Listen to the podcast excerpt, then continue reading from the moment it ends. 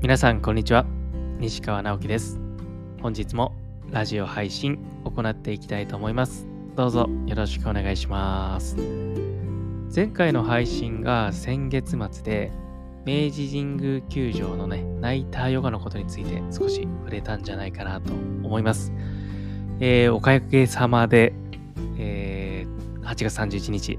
明治神宮球場で登壇することができました。パチパチパチ。いや、8月14日にね、実施予定だったものが、まあ、中止という判断になり、まあ、それが延期でね、8月31日に、えー、できて、えー、本当にありがたかったなと思います。約600人ぐらいの方が、えー、お越しいただけたかな。去年が、まあ、1000人近くでしたので、まあ、若干少なかったのは、まあ、リスケがあったのも一つのね、原因かなと思ってます。まあ数じゃないですけどね。別に僕のこの全国アンギャ、えー、プロジェクトは別に数を求めてやってるわけではないので、まあ一つ一つの出会いが、えー、大切にしようというね、コンセプトのもと行ってます。まあとはいえね、えー、あの場所に立てること、立たさせていただくこと、本当にありがたいなとね、えー、毎年思ってます。えー、泣いたヨガの松藤さん、この配信を聞いてたら、来年もぜひよろしくお願いします。はい。まあ、2年連続登壇も、まあ、ほとんどないことなんですけど、えー、今年もね、登壇させていただいて、本当にありがとうございます。とはいえ、ずっとその席に居続けたいかっていうわけじゃなくてね、えー、新しい素敵な先生がね、えー、その場所に登壇してくれることも、えすごく願っています。もし席が空いてたら、僕にまたその席を、えー、渡していただけるくらいの気持ちです。はい、えー、そして、まあ、ラジオ配信もね、このように、えー、再開させていただきましたし、えー、ラジオだけじゃなく、今、LINE の方でもね、コラムの発信を再開させていただきました。やるってなった時は、ぐっとね、本当に毎日配信のようにラジオをやってたんですけど、ピタッと止まっちゃいましたね。はい。また、えー、配信が止まったりしたら、DM 等で、えー、応援のメッセージお待ちしてます。えー、本当にね、活動の励みになるので、え DM とお待ちしております。さてさて、え LINE で取り上げたことをね、こちらの方でもお話ししていこうかなと思ってます。え LINE では、可能性に満ち溢れているというテーマで、え文字を書かせていただきました。えー、実はこのね、コラムの内容なんですが、2年ほど前でしょうか、もっと前になるかもしれないけど、えー、ヨギーニっていうね、雑誌があった時に、まあ、約2年間ほど、えー、エッセイを書かせていただいておりました。連載で。毎回2000文字ぐらいの文字を書いていたので、それなりのボリューム感もあって、また、やっぱりヨガの専門誌っていうことだったので、まあ、執筆人格といいますか、ちょっと小難しいような言葉の書き方をチョイスしていました。でもまあ LINE だったりね、このラジオでは、まあ例え話を、えー、交えたり、少しわかりやすく噛み砕いて、えー、お伝えしていけたらいいかなと思っております。そんな、えー、ヨギーニの雑誌でも取り上げた可能性に満ち溢れている、えー、これを今日はラジオでもお話ししていこうかなと思います。1回では話しきれないかなと思うので、何回かに分けて話していこうと思います。さあ皆さん、可能性に満ち溢れている、そんな言葉、聞いたことはないでしょうか？まあ、ヨガの世界にいるとね、結構耳にするんじゃないかなと思うし、あと、自己啓発セミナーとか、コーチングの領域でも同じような言葉聞くんじゃないかなって思います。あなたは可能性に満ち溢れているから大丈夫だよ。まあ、こんな 薄っぺらい言葉をかけるかわかんないですけど、まあ、そんな風な形で、えーね、何かしらね、可能性が無限大みたいなことをね、みんなは聞いたことあると思うし、もちろんそれをね、信じている人もいると思います。僕もその言葉、とっても賛同するし、とても好きな言葉です。とはいえ、少しふわっとしてませんか？なんかスピリチュアルに聞こえるっていう人もいるし、なんかうさんくさく聞こえる人もいると思うんですよ。なので、でもね、きっと、あのー、それを伝えている人って、それぞれの自分のバックボーン、まあ、信念に基づいて、その言葉を伝えていると僕は思っています。で、僕もじゃあその言葉に賛同するのであれば、この言葉、自分の中で考察して、言語化してみようではないか、というのが今回のテーマです。で、まあ、考察を始める前に、ね、すごくこの可能性に満ち溢れているっていうのを理解するために捉えておきたい概念があるので、そこから今日は触れていこうかなと思います。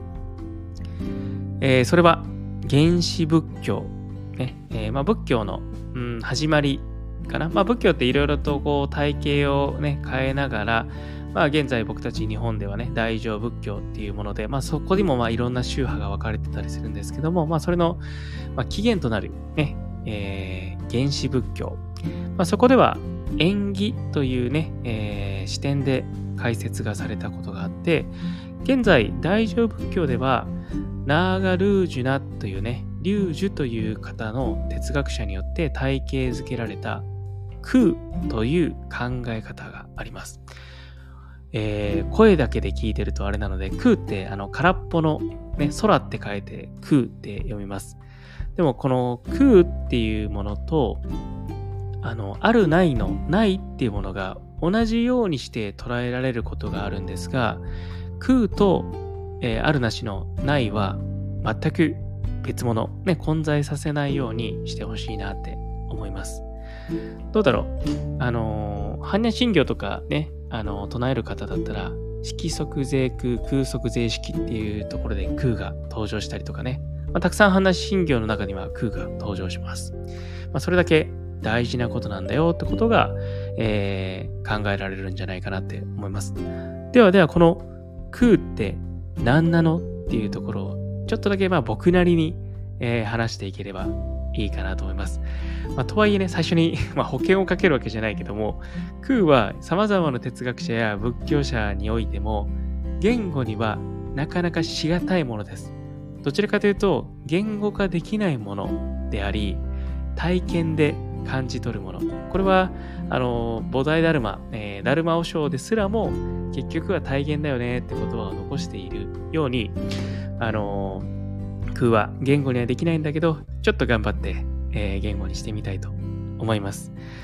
僕たち、あの、普段のね、えー、生活の中では、あるかないかでしか物事を捉えることってできないと思うんです。例えば今目の前にコップがあったとします。コップの中に水が入っている状態だとあると捉えて、で、コップの中に水が空っぽだったらないと捉えると思います。で、コップの中に水がある、ない。ね。そんな風な形で、あるなしで世の中のものを認識、認知していると思うんです。で、この空という領域としましょうか。ね、領域は、そんなあるやないやっていうようなレベルの視座ではなくて、もう一つ上にあるあるとないを内包するような領域が存在しているというところになってきます。ちょっと小難しい話になってきましたね。なので、今のコップの話で言うのであれば、コップの中に水があるっていう状況を作る可能性もあるし、ないという状況を作る可能性があるっていうのがどちらも含まれている状態のことを空と指すそうです。なんとなくわかります？もうあるとかないとかを議論してるんじゃなくて、もしそこにコップの水が空っぽだったとしても、入るスペースがあるので、あるになる可能性もあるし、ね、まあ、もちろんそのままないっていう可能性もあるよねっていう、どちらにも道が開ける状態が、その空の領域と捉えることもできるんじゃないかなって僕は思ってます。まあ、えー、この話だけじゃなく、いろんな角度からこの空であったりとか、その可能性の部分について、ラジオでもね、配信していければいいかなと思います。ちょっとなかなか、あのー、普段聞かない言葉なので、スッとは入ってこないかもしれませんけど、何度もラジオ配信を聞いていく中で、この空という手触りを掴んでいただけたらちょっとね、いろんな可能性が開けると思います。まあ、可能性の話をしてたので、ね、どうしても僕たちは目の前にあるものを、これが正解だ、あれが間違いだ、それがプラスだ、それがマイナスだ、だったりとか、そんな相反する力の部分での議論が、えー、起きていたり、問題視することが多いんですが、その一つ、抽象度を上げたところで物事を見るような癖が、まさに究極的な部分でのこのあるなしの上の領域に触れることだと思うんですね。えー、有名な話で、えー、禅のね、禅問答って、えー、ね、聞いたことありますかね？一休さんのトンチみたいなやつね。で、その禅問答の中でも、えー、上州和尚に問いかけられた犬に仏性はありますか？っていうね、雲水さんが、えー、和尚に問いかけるんですよ。まあ、仏性っていうのは仏の心が犬の中にもありますかっていうのが、まあ、経典の中にもあらゆるものに仏の心があるって書かれていたので、まあ、和尚に、まあ、ちょっと試してやろうぜ みたいなところで、えー、犬に仏性はありますかって和尚に言うと、ないって答えるんですね。じゃあみんな雲水さんたちが、えーみたいな。なんでないのみたいな。書いてるじゃん、あるってっていう、えそういう反応を起こすんですけど、でそこで、和尚が本当に雲水に、